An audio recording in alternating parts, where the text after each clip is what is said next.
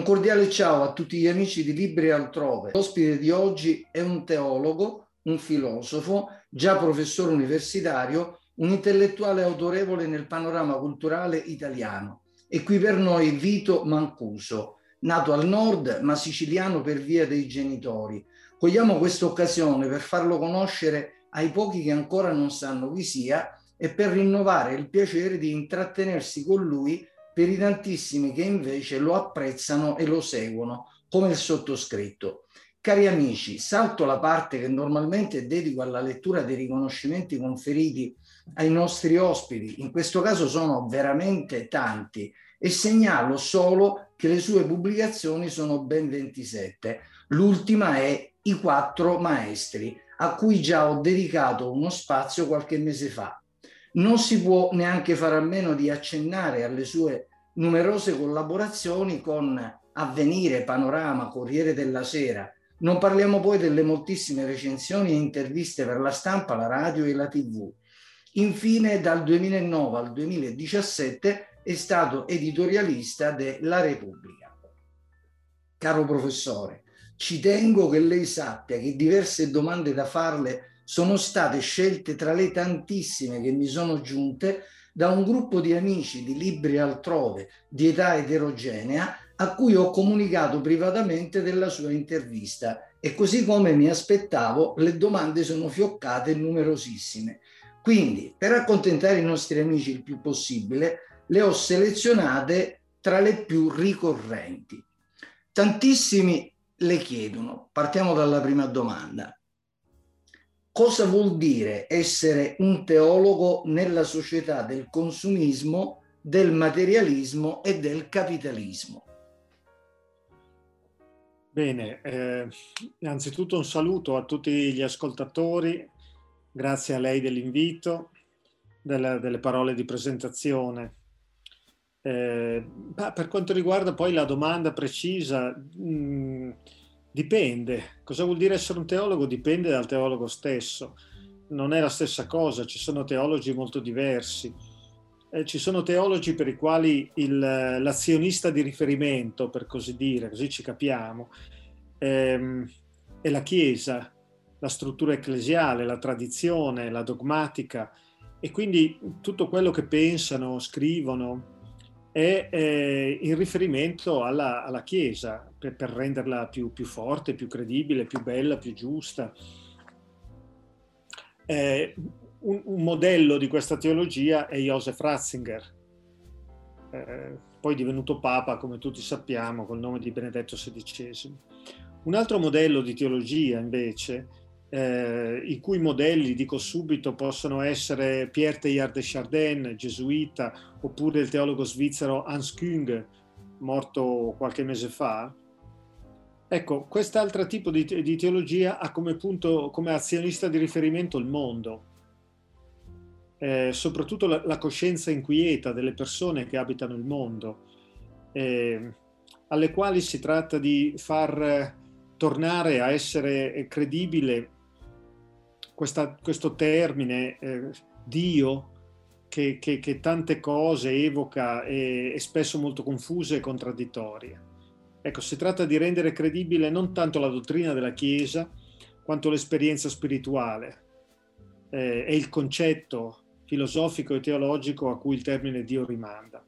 E per fare questo, questa seconda, eh, questa seconda scuola questa seconda impostazione teologica non esita, quando è necessario, a mh, criticare, a correggere, a oltrepassare, quando è il caso, la dottrina della Chiesa, come è avvenuto con Pierre Teilhard de Chardin, che infatti perse, eh, gli venne tolta la cattedra che, che, aveva a Parigi e venne mandato in Cina, nella lontana Cina degli anni degli anni 20 e 30, quindi lontana non solo nello spazio ma anche nel tempo perché era una Cina del Medioevo, e come avvenne ad Hans Küng, al quale venne tolta la qualifica di teologo cattolico da parte di Giovanni Paolo II. Ecco, questa è stata, come dire, un'introduzione, anche un'introduzione, una posizione, un'illustrazione eh, per far capire che io mi colloco, oh, come immagino sia chiaro, nella, in questa seconda eh, versione e, e della teologia, dell'essere teologo e quindi interpreto l'essere teologo come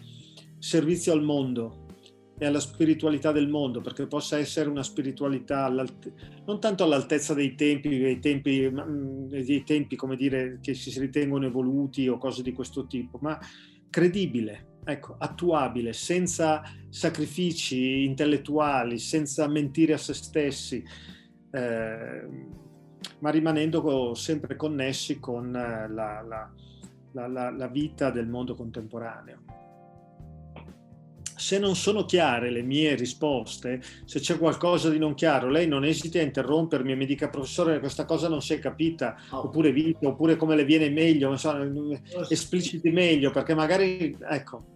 Sì, la ringrazio, ma stia tranquillo perché le sue risposte sono chiare. Eventualmente io mi metto nei panni di chi ci ascolta e intervengo, però va benissimo così, non si preoccupi. Eh, lei eh, mi consente di dire i nostri amici per lo più sono giovani che vanno dai 24 ai 40 anni circa, cioè la maggior parte è rappresentata da questa fascia d'età. Quindi lei che ha insegnato ai giovani, è stato con i giovani, saprà come regolarsi, non è il caso che la interrompa io. E la seconda domanda, proprio molto frequente, è stata questa. Lei come docente è stato sicuramente a contatto con i giovani che rapporto intratteneva con loro? Eh, ho dei bellissimi ricordi. Eh, vede, eh, i giovani, eh, questa è la mia esperienza, eh, hanno bisogno di guide, eh, hanno bisogno di autorità e non di persone autoritarie. Questo lo dico perché ci sono due limiti da, da tenere presente, due pericoli, due estremi da evitare. Eh, il primo è appunto l'autoritarismo, il tono cattedratico, ehm, la distanza, il distacco, l'uso della propria autorità mm, in maniera impropria e va bene, penso sia chiaro insomma. La cosa vale anche per i genitori, tra l'altro, per l'essere genitore e dall'altro eh, l'altro limite è quello di essere troppo amichevole, troppo amico. Eh, il primo è il rischio verticale, questo è un rischio orizzontale, cioè di appiattirsi eh, su, così, su, su, su, quello che i giovani vogliono, ma in prima battuta, ma in realtà i giovani hanno bisogno, i giovani, ma come tutti, insomma, però chiaro, in particolare per i giovani hanno bisogno di riferimenti di autorità, non, non, ripeto, non di autoritarismo, ma di persone autorevoli, che, che, che, che se si pongono al loro livello eh, lo fanno senza dimenticare che esiste, esistono anni di differenza, di studio, di approfondimento, di, di, di lavoro, di lavoro proprio concreto che, che, che, non bisogna dimenticare perché altrimenti è come i vasi comunicanti alla fine, cioè alla fine tutti danno la stessa cosa e alla fine è un livello uguale per tutti e invece il docente è tale perché ha qualcosa in più da comunicare. Quindi la mia esperienza è stata questa, quella di, di riuscire a essere accanto ai giovani senza essere un giovane ecco, perché è inutile fingere di voler essere un giovane. No, io non sono giovane, non sono più giovane, eh, sono un adulto, mi devo comportare da adulto e da maturo, però appunto senza quella, quel sussiego, senza quella distanza eh, che, che, che invece in alcuni docenti esiste. Condivido questo suo atteggiamento perché io fino a qualche giorno fa sono stato in servizio, sono un docente anch'io di scuole superiori e fra qualche giorno andrò in pensione e quello che lei ha detto mm, lo trovo assolutamente importante. Eh, l'altra domanda, sempre riguardo ai giovani, secondo lei quali sono le istanze più urgenti dei giovani? Ah, da un lato sono quelle di tutti gli esseri umani, trovare un significato, trovare un valore importante. Dante parla, se segui, dice le parole famose di di Brunetto Latini nel canto 15 dell'inferno, se segui tua stella, se tu segui tua stella non puoi fallire a glorioso porto. Ecco, quindi è una stella, trovare una stella, una grande idea, una grande passione. per la quale vivere, sulla, su cui, sulla quale orientare il proprio tempo. Eh, questo penso sia un bisogno di ogni essere umano e, e penso che sia un bisogno che soprattutto nell'età giovanile può essere vissuto molto intensamente. Io lo avevo, io lo avevo, per me l'incontro con eh, la teologia, ricordo ancora l'entusiasmo con che mi prese quando leggevo un libro di Hans Küng, il teologo che nominavo prima, il teologo svizzero, che poi ho avuto anche la fortuna di, di conoscere, di, di diventare, fatte tutte le debite proporzioni, amico. Ecco, ehm, Dio esiste, punto di domanda. Ecco, leggere quel libro, io facevo il liceo, penultimo anno del liceo, la seconda liceo classico, quarto anno, e era, era um, entusiasmante perché trovavo, sentivo aver, che stavo trovando la stella. Quindi questo è una, una, cosa che accomuna tutti gli esseri umani, in particolare penso ai giovani. La seconda cosa, penso, la mia esperienza di cui i giovani hanno bisogno oggi è la testimonianza, trovare testimoni, perché la stella da sola, se non ha un volto, una storia, una, una, un nome e un cognome, una persona concreta mm, che, che, che la interpreta, eh, rimane troppo alta, appunto come la stella, deve diventare un sentiero. La stella, che è stella, deve diventare un sentiero qui ora sulla Terra che si può percorrere.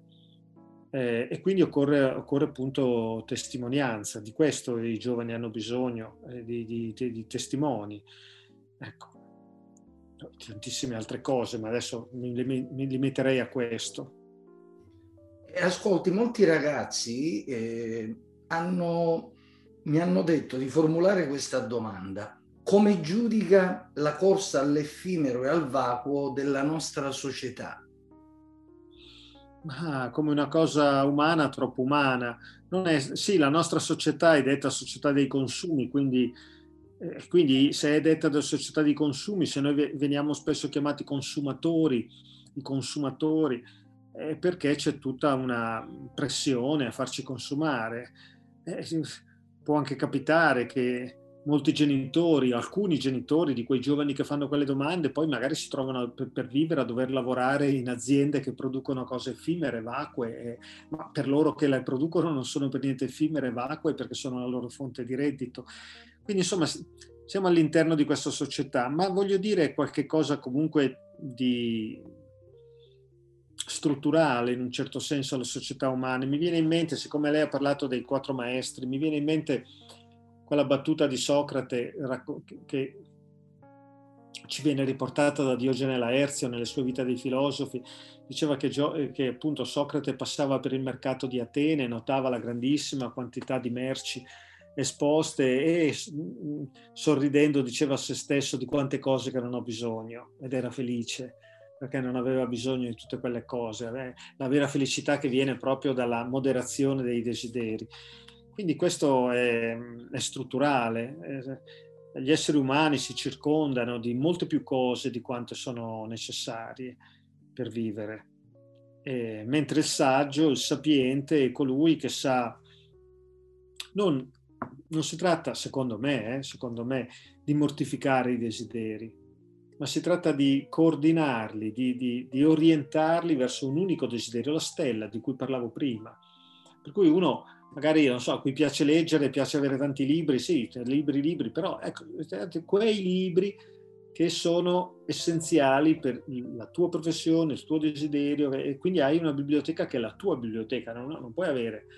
Eh, migliaia di volumi scompaginati senza senso, se capisci qual è il tuo desiderio, eh, è così questo discorso che ho fatto per i libri, che eh, ovviamente sono la mia vita, eh, sono, ma si può fare anche per, per tante altre cose, insomma. Eh, quindi questo dico, insomma, chi, non, non, si tratta di giungere all'ascetismo di chi pensa di do, poter dover fare a meno di tutto, almeno questa non è la mia prospettiva e non si tratta di estinguere il desiderio, ma non si tratta neanche di cadere preda della proliferazione eccessiva dei desideri, si tratta di trovare questa via mediana dove sta la virtù, come già insegnava Aristotele, eh, la mesotes famosa di Aristotele, la virtù, la via di mezzo di cui parla anche Confucio, di cui parla anche il Buddha, tutte le grandi tradizioni spirituali capiscono che sempre quando si pensa bisogna istituire la mente come una bilancia, con due peso e contrappeso e trovare l'equilibrio.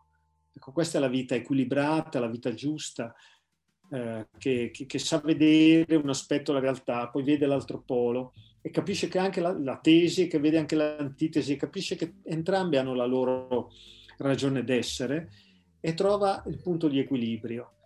Ecco, questa è normalmente, normalmente. A volte nella vita si tratta anche di essere squilibrati, a volte, per rompere dei falsi equilibri, degli equilibri che sono diventati delle prigioni, a, volte occorre essere anarchici, rivoluzionari, ma a volte, e a volte, perché se lo si è sempre, alla fine non sai nulla da eh, cui rompere, perché se sei, sei, non hai più neanche qualcosa contro cui ribellarti, perché ti sei ribellato, ribellato, ribellato, alla fine è il deserto con, accanto a te.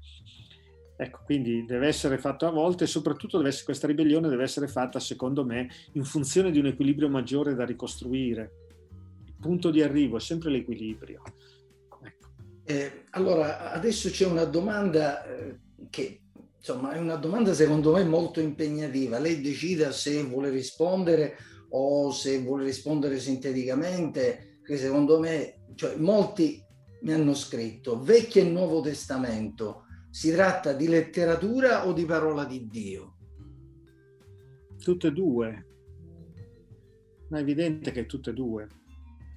Eh, che sia letteratura nel senso di eh, creata dall'uomo scritta dall'uomo, a volte letteratura bella, a volte letteratura pessima, perché la Bibbia è, ci sono anche delle pagine noiosissime, proprio. Vabbè, ma che sia letteratura è un dato di fatto, è una scrittura de, de, de, degli umani. La Bibbia non è la parola di Dio.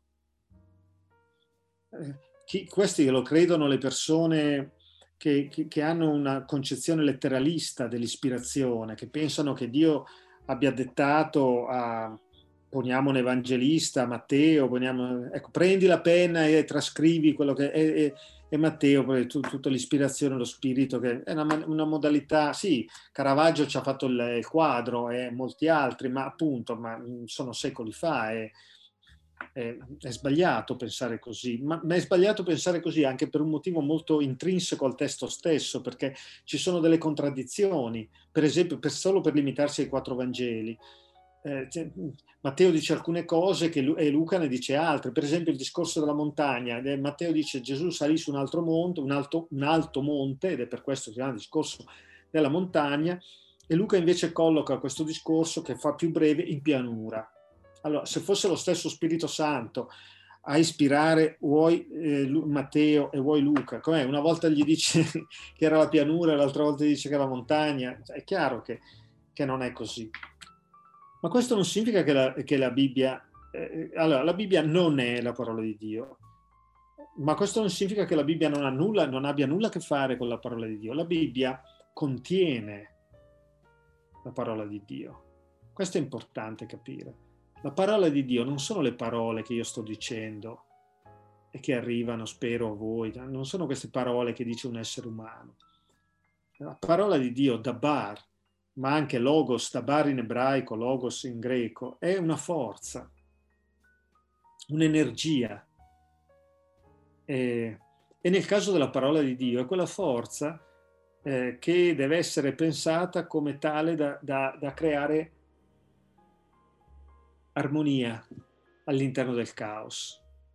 Armonia all'interno del caos naturale, per cui dal caos degli inizi hai il cosmo, almeno qui sul nostro questo piccolo pianeta blu, le meraviglie del cosmo, le meraviglie della vita, dell'intelligenza. E queste sono eh, potuto, potute avvenire, queste trasformazioni, questa evoluzione, beh, grazie al fatto che, che, che il caos iniziale è stato plasmato via via, creando sistemi sempre più eh, organizzati e, sem- e, sempre più connessi l'uno con gli altri, fino al sistema straordinario che è ciascuno di noi. Anzi, fino al sistema straordinario che è l'insieme della società umana quando funziona, che è, che è ancora più straordinario del singolo individuo.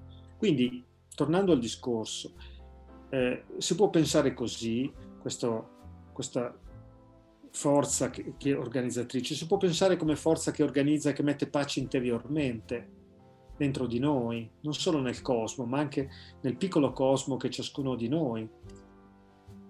Si può pensare come forza che ispira, come l'ispirazione, lo spirito che ispira, che ispira Matteo, non nel senso letterario, Matteo l'Evangelista, non nel senso letterario i dettagli e le cose, ma nel senso di fargli scrivere eh, il Vangelo in maniera tale da essere il più possibile fedele alle parole di Gesù e da riesprimerle, da connetterle secondo un ordine e, una, e un disegno. Ma la stessa ispirazione vale per, valeva per Omero quando diceva la musa, quando diceva canta mio musa, canta mio dea, eh, vale per i musicisti. Cioè, allora, la parola di Dio è da intendersi come una forza che a volte opera nella natura, a volte opera negli esseri umani e che produce armonia, ordine, bene, giustizia. Come a volte sentiamo che non ce la possiamo fare di per sé, ma sentiamo una ispirazione che, che ci fa fare delle cose di cui dici, ma io sono stato capace di compiere quella, quella, cosa, di scrivere o di musicare o di compiere quell'azione, di rispondere finalmente così, di avere quel coraggio, ma non ci posso credere, oggi non lo farei, eppure l'ho fatto. Ecco, sono tutti esempi eh, che dicono che esiste l'ispirazione. Allora, eh, chiudendo il discorso, la Bibbia contiene la parola di Dio, perché contiene delle pagine degli esempi, tornando al, primo, discorso prima degli esempi, delle testimonianze, che eh, incontrando, le quali, incontrando le quali una persona sente giungere dentro di sé una, appunto, a sua volta un'ispirazione, una forza, una forza positiva, buona, giusta. Leggi un capitolo, le beatitudini di, di Gesù e, e, ti viene la spinta per poter fare delle cose che invece umanamente non, non, non faresti. Ecco, questa, così come la intendo io, è, è, la parola di Dio. Quindi, secondo me, è sbagliato pensare che la Bibbia in ogni sua riga, in ogni sua pagina, in ogni suo punto sia parola di Dio ispirato, anche quando si legge, per esempio, di prendere i bambini di dei babilonesi e di, di, fracassarli sulla pietra e dire beato che abbia Babilonia, che prenderà i tuoi piccoli e li ucciderà in questa maniera. Per me è del tutto evidente che questa non può essere parola di Dio, parole che incitano alla violenza, all'odio. Così. È altrettanto, come dire, sbagliato l'idea, secondo me, di, di, di classificare la Bibbia come del tutto priva di ogni rapporto con la divinità, di pensarla solo come un testo come dire, semplice letteratura, in realtà la Bibbia è, come, è un libro sacro, è, come, come, gli altri libri sacri, contiene questa energia che noi possiamo chiamare parola di Dio. E il compito della lettura giusta della Bibbia è far scaturire questa cosa, dividere le pagine che non hanno nulla a che fare con che sono come da contorno, come a piattaforma, eh?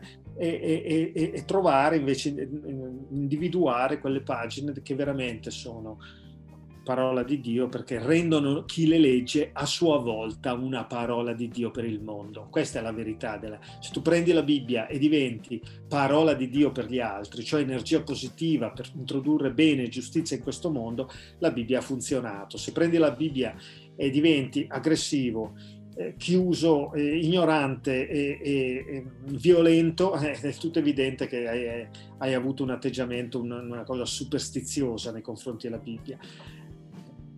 La lettera uccide, è lo spirito che dà la vita, diceva San Paolo. Questo vale anche per la Bibbia. Bisogna eh, oltrepassare la lettera e giungere alla lettura, alla lettura spirituale, perché la Bibbia sia parola di Dio. Eh, altri amici eh, facevano questa riflessione. Durante la pandemia si è sentito spesso ripetere la frase la bellezza salverà il mondo, una citazione dall'idiota di Dostoevsky, tra l'altro quest'anno ricorre anche eh, il bicentenario della nascita, ma in realtà mi chiedono di dirle cosa vuol dire? Dobbiamo credere che la bellezza possa salvare il mondo? Guarda, innanzitutto è importante eh, credere, eh, secondo me, che il mondo possa essere salvato. È in pericolo il mondo? Secondo me sì. Proprio il mondo umano, il mondo naturale. Parlo dei cambiamenti climatici, ma parlo anche dei cambiamenti culturali dentro di noi. Quindi quando si dice salverà, salvezza, eh, si dice qualcosa di, di, di serio, ma anche, anche, quel piccolo pezzo di mondo che, che è ciascuno di noi può, è in pericolo e può fallire. Quindi e, e, e la bellezza che cos'è? Certo, se la, se la, si intende semplicemente come esteriorità, dici, ma in che senso? Una bella donna salva il mondo, un bell'uomo salva, anzi può essere persino nociva, cioè se la si intende così. Ma se si intende la bellezza così come la intendeva Dostoevsky, che ha sì a che fare naturalmente con la dimensione fisica, ma anche eh, ha a che fare con la dimensione morale, per cui esiste la bellezza come integralità dell'individuo come quando noi diciamo una bella persona, eh, non intendiamo dire che è una persona fisicamente attraente, eh, intendiamo dire che è una persona moralmente affidabile, è una, una bella persona, senza calcolare che esiste una bellezza in chi sa leggere dei volti, una bellezza del volto, che va al di là della dimensione semplicemente esteriore. Ci possono essere dei volti radiosi, dei volti belli che di per sé non sono di persone particolarmente belle. Ci possono essere persone particolarmente belle, la, ragi, la regina cattiva di Biancaneve, che è bella, ma la cui bellezza è tetra, è una bellezza cattiva, una bellezza empia, si potrebbe dire iniqua. Mentre ci possono essere persone non belle, fisicamente normali, diciamo così, e che, e che però hanno una luce particolare negli occhi, nello sguardo, di, e chi sa vedere, chi sa conoscere il fenomeno umano, queste cose le vede, le riconosce. Quindi se la bellezza si intende così, si intende come insieme, come integralità, come esperienza integrale del fenomeno umano, che ha, che ha, a che fare col corpo, con l'esteriorità del corpo, ha a che fare con la psiche, con l'anima, ha a che fare con tutte le nostre, le nostre dimensioni, allora la frase di Dostoevsky è plausibile, come no? Eh, la bellezza, sì certo, se, se, la intendo così, può salvare. Questo mondo ha bisogno di essere salvato. Io francamente poi, e concludo la risposta, non, non, non conosco nessuna esperienza più universale della bellezza. Vede, io finora, insomma, un po' di età, un po' di anni li ho, a, a dicembre ne faccio 59, quindi insomma ho vissuto un po', ho incontrato, parlato, fatto dibattiti con, per le varie parti d'Italia, a volte anche fuori Italia, con tante persone, tante formazioni. Io finora non ho incontrato nessuno che abbia negato la bellezza. È veramente l'esperienza più originaria che c'è. Cioè ho trovato persone che negano Dio, un sacco. Ho trovato persone che negano l'anima. Ho trovato persone che negano la giustizia. Dicono la giustizia non c'è, c'è la legalità, ma che è un sopruso a sua volta iniquità istituita. Ho trovato persone che negano l'amore. Non esiste, esistono gli amori, amorini, amorazzi, ma, ma l'amore vero non esiste. Esistono pers- persone che negano eh, la verità, l'idea stessa della verità. Quindi oggi è Dio, l'anima, l'ho già detto. Cosa, mm, facciamo sfilare tutti gli ideali del... Eh, eh, questi ideali vengono appunto spesso negati, ci sono persone che li accolgono e altri li accettano e altri no, ma io finora non ho trovato nessuno, proprio finora, che abbia detto la bellezza non esiste. Poi magari si discute che cosa è bello, non è bello ciò che è bello, è bello ciò che pare, piace, ma si può litigare su, come si dice, sull'arte, per esempio, sul dire dire che un quadro è bello o non è bello, eh, perché comunque si, si, dà per presupposto che esista la bellezza, se no non si litiga, si dice va bene, insomma, non, non, ma se ci si accalora no? su un quadro, ma è bello o non è bello, a me, a me piace o non piace, perché tutti sono abitati da questo presupposto della bellezza e nessuno lo mette in discussione come caposaldo. Quindi questo vuol dire che è davvero l'esperienza più universale che c'è. Ed è per questo che se interpretata giustamente, richiamando gli umani, gli esseri umani alla bellezza interiore, beh, può essere veramente salvifica. Non abbiamo bisogno di prediche, non abbiamo bisogno di dogmatiche, di dottrine, di, di, di... abbiamo bisogno di fascino. Se rimaniamo affascinati, se siamo affascinati, seguiamo naturalmente. E una cosa, e ci può, ciò che ci può affascinare è solamente la bellezza, estetica ed etica al contempo. Una nostra amica desidera sapere cosa ha significato per lei conoscere il cardinale Carlo Maria Martini. Ma è uno degli incontri più importanti della mia vita.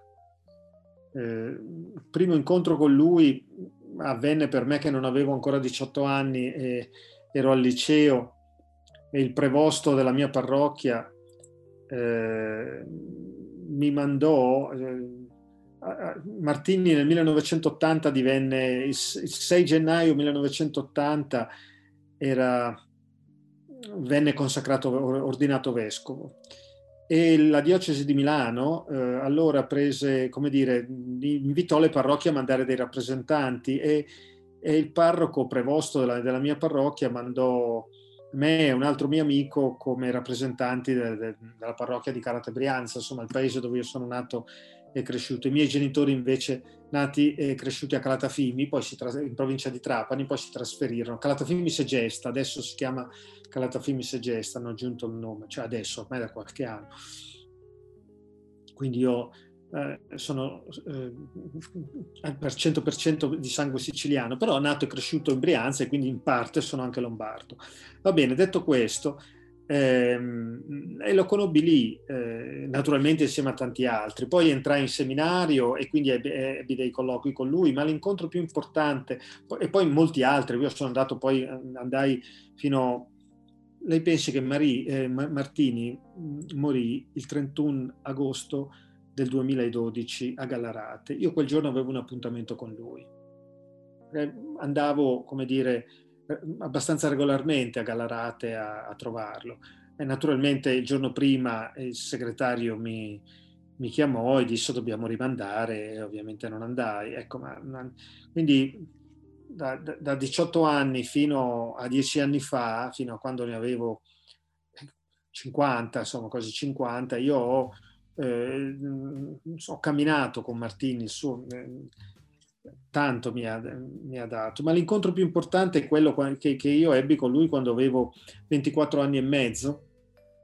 Lui mi aveva ordinato nel Duomo di Milano, sacerdote, eh, giovanissimo, eh, la, eh, un anno prima, l'età canonica è 25 anni.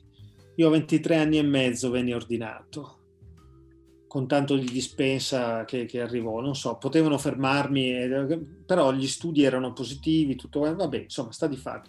Dopo neanche un anno, eh, a 24 anni e qualche mese, io capii che non, non, potevo continuare a fare il prete, non era la mia strada, e andai da Martini a dirlo in maniera molto chiara. E Martini mi disse, a me quello che interessa è il tuo bene, nient'altro che questo, Uh, mi sono informato su di te, ho visto eh, la tua vera vocazione lo studio e quindi eh, continua a studiare, perché io quello che voglio veramente è il tuo, il tuo bene. Quindi incontrare Martini è, per me ha significato incontrare... Martini era un critico, cioè un critico eh, testuale. Lui pass- eh, aveva passato la gran parte della vita a insegnare critica testuale alla gregoriana. Critica testuale che cos'è? Eh, non esiste il, il, testo originale del Nuovo Testamento, così come non esiste il testo originale di nessuna opera dell'antichità, non esiste di Platone, di Aristotele, neanche di Dante, non abbiamo la, la, la Divina Commedia, perché esistono copie, diverse copie. Ora, il, eh, tra, tra i, papiri, le pergamene, i codici, i frammenti e così via del Nuovo Testamento sono qualcosa come 5500 eh, diverse fonti che abbiamo, non una è uguale all'altra. L'obiettivo è quello di giungere non a 5500 testi diversi, ma a un testo unico, cioè, cioè che dico questa è chi fa questo lavoro di critica testuale delle fonti, producendo l'edizio critica, l'edizione critica, cioè eh, l'edizione del testo che è verosimilmente la più vicina all'originale, e fa il lavoro di Martini, che è critica testuale. Poi arriveranno gli altri, faranno gli esegeti, gli ermeneuti, i teologi e così via, ma il primo lavoro è proprio quello di produrre il testo. Eh, quindi perché l'ho detto questo? Perché lui aveva l'occhio, così come un medico ha sempre l'occhio clinico, e, e, e, può anche andare in pensione, ma ha sempre l'occhio clinico e vede capisce. Allo stesso modo un critico testuale ha sempre l'occhio clinico e lui vedeva le situazioni, io questo l'ho, l'ho capito a tanti aspetti, vedeva le situazioni, le persone così come testi.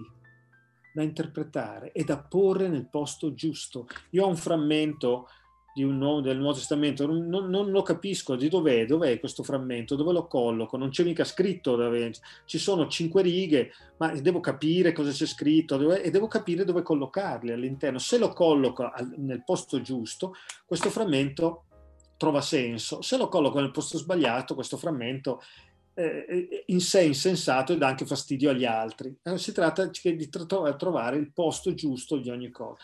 E lui trovò il posto giusto per me, che non era quello del... e lo fece con una grandissima amorevolezza e intelligenza. Occorrono le due cose insieme, non basta l'amore, ma non basta neanche l'intelligenza, occorre l'intelligenza buona. Ecco, quando hai un'intelligenza che capisce e hai un cuore che sente, perché a volte il cuore guida l'intelligenza e a volte anche l'intelligenza guidata dal cuore, le due cose vanno, vanno insieme, ecco, quando hai, hai, hai questo hai un grande uomo che io ho avuto la fortuna di incontrarlo. Molto, molto bella questa sua testimonianza dei, del cardinale Gallo Maria Martini, insomma, un uomo straordinario non solo di chiesa ma anche dal punto di vista umano. Io ho avuto il piacere anche di leggere qualche testo scritto dal cardinale. E adesso mi sono riservato lo spazio per una domanda mia che è importante perché sono, mm, amo leggere tantissimi libri, ho letto soltanto due libri suoi, ma mi propongo di leggerne altri perché tra l'altro con questa chiacchierata che stiamo facendo eh, penso che i suoi libri siano veramente affascinanti. Eh, allora, la cosa che mi incuriosisce, eh, specialmente dell'ultimo testo che lei ha scritto, I quattro maestri, è come fa a coniugare così magistralmente pensiero rigoroso e bellezza letteraria perché i quattro maestri ci sono delle pagine di una bellezza letteraria veramente straordinaria.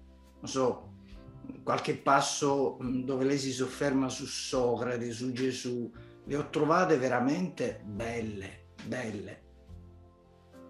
Beh, innanzitutto la ringrazio. Eh, ma mi viene naturale, veramente. Eh, io, uno dei libri che ho scritto si intitola La via della bellezza, a proposito appunto di bellezza, di cui parlavo prima. E, io ritengo che la bellezza sia un qualcosa di, di decisivo, di, di, di, molto importante. Non riesco a, a, a scrivere eh, in maniera che ai miei occhi, poi non sempre magari anche agli occhi degli altri, ma non so, ma non riesco a scrivere mm, senza curare proprio la forma, con, con, mettendomi dal punto di vista di chi legge. Eh, cioè io prima scrivo naturalmente per me ed escono tutto il magma, le cose, ma dopo c'è proprio un tagliare, cucire, un, uno stare attento dal, dal punto di vista del lettore, mm, ma perché sia bella la pagina in sé, cioè neanche voglio mettermi troppo dal punto di vista del lettore, sì, anche un po', ma è proprio la pagina in sé che curo, nella sua scorrevolezza, nella sua eh, sì, leggibilità, anche nel suo fascino, se ci riesco qualche volta. A me fa piacere che lei abbia detto che eh, trova qualche pagina eh, bella. Io, per me è un'esigenza interiore, ecco, è un'esigenza interiore. Ho sempre letto fin da, fin da ragazzo, ho sempre scritto, riuscivo bene nei temi, a scuola, in queste cose, è sempre stato qualcosa di naturale eh, trovare il bello stile. Ecco, per, Bellissima dote. Ecco. È una dote straordinaria, è meravigliosa perché eh, ci sono certe pagine di quest'ultimo libro addirittura secondo me raggiungono una musicalità che è proprio della letteratura, della grande letteratura. Non è facile perché il pensiero che lei espone insomma, è un pensiero molto articolato, molto complesso, Pur tuttavia c'è questa musicalità che trascina e che coinvolge quello che ho provato io. Mi ha coinvolto emotivamente tantissimo, veramente tanto. Quindi la funzione della letteratura, funzione emotiva, veramente qua è attuata in pieno. Adesso siamo quasi alla fine perché non la voglio più stancare, soltanto due piccole cose. Prossimo libro, se può anticipare qualche cosa, se vuole se no passiamo alle battute finali. Ah, guardi, eh, prima de- lei ha citato I quattro maestri come il mio ultimo libro. In realtà nel frattempo è uscito anche quest'altro, cosa qui, questo piccolo che è un librettino. A proposito del senso della vita. Sì, sì, ecco. Un librettino di 100 pagine, eh, nato da una conferenza in riva al mare eh, per una rassegna di filosofia, il titolo era Il senso della vita, qualcuno l'ha registrata, me l'hanno sbobinata, naturalmente poi l'ho un po' risistemata e va bene. E il prossimo libro, il prossimo libro, sto lavorando sul tempo, tempo, desiderio, eh, ottimismo, pessimismo, ottimismo drammatico, forse lo intitolerò ottimismo drammatico è la maniera con cui io eh, interpreto la mia, la mia spiritualità, di, di, un ottimismo certo, pieno di, di, calore, di simpatia nei confronti de, de, della vita, ma che conosce anche il dramma, sa di che quanto è. E quindi mm, sarà un libro di spiritualità, ecco, più, più proprio attento all'interiorità, parlare dell'interiorità dei singoli. Il che oggi può fare solo bene. Mm curare la nostra interiorità, ecco perché mi piace leggere quello che lei scrive, perché dà delle indicazioni molto precise su, e, e percorribili su come curare la propria interiorità. Adesso eh, chiudiamo con un momento un pochino più leggero. Chiedo sempre ai nostri ospiti, eh, propongo anzi un confronto tra Ulisse e Pinocchio. Se lei dovesse scegliere, chi sceglierebbe dei due personaggi, insomma, che sono personaggi universali? Mm, ma no, non sento una particolare attrazione, mi sono simpatici tutti e due, ma non sento una, una identificazione né nell'uno né nell'altro, ecco. Uh, però siccome sono realista come tipo, uh, non amo molto per esempio il genere fantasy, eh, non ho mai letto quei famosi libri, de, de, insomma, quei libri di fantasy che um, preferisco le, leggere i libri storici, le epopee, gli uomini. E allora identificarmi con un burattino non eh, capisco che poi diventa bambino, ma insomma, quindi sì, se proprio devo scegliere mi identifico con Ulisse, ecco. anche se mi piace molto come tipo, anche se non penso di essere, di non avere il carattere, cioè non sono furbo, non, non, sono, non sono, astuto, non, non, ecco. E parteggia per Ulisse. Va bene. Tra i due sì, tra i due sì, ma per... Eh. Interessa perché poi svilupperemo qualcosa che riguarda appunto questi due personaggi, vediamo cosa viene fuori per interagire con i nostri amici. A questo punto mh, possiamo passare eh, alla conclusione di questa intervista che per me è stato un regalo glielo dico veramente con tutto il cuore, un regalo straordinario, perché so quanto lei è impegnato e se ha ritagliato questo tempo per noi, per me è una soddisfazione e per i nostri amici è una soddisfazione veramente straordinaria. Quindi io la saluto, la ringrazio, la ringrazio a nome di tutti gli amici di Libri Altrove e cosa dirle? Mi auguro di poterla incontrare perché questo libro o un altro lo vorrei anche autografato. E speriamo Poi, che sia... È a Enna, vero? Ho capito sì, bene? Sì, sì. Eh, avrei dovuto venire a Enna per, per, un'iniziativa, un festival, qualcosa del genere. La festa del libro, forse. Eh, la festa del libro, esatto. Quando viene ce lo faccia sapere. Poi, sì, sì, certo, ma questo poi è stato tutto ovviamente rimandato per eh, i problemi che sappiamo. Eh, prima o poi magari si riprenderà. Certo. È una città molto sensibile alla cultura del libro e alla cultura della, della lettura, per cui comunque se lei dovesse venire ovviamente ce lo faccia sapere e concordiamo eventualmente un'altra, un'altra intervista. Eh, io chiudo eh, salutando gli amici di Libri Altrove, quindi ringrazio il professore Vito Mancuso, ringrazio anche Francesco Vinci che collabora con me per la realizzazione di eh, queste interviste. Le auguro una buona serata. Grazie, grazie tante. Grazie anche a lei. E un saluto alla nostra cara Sicilia.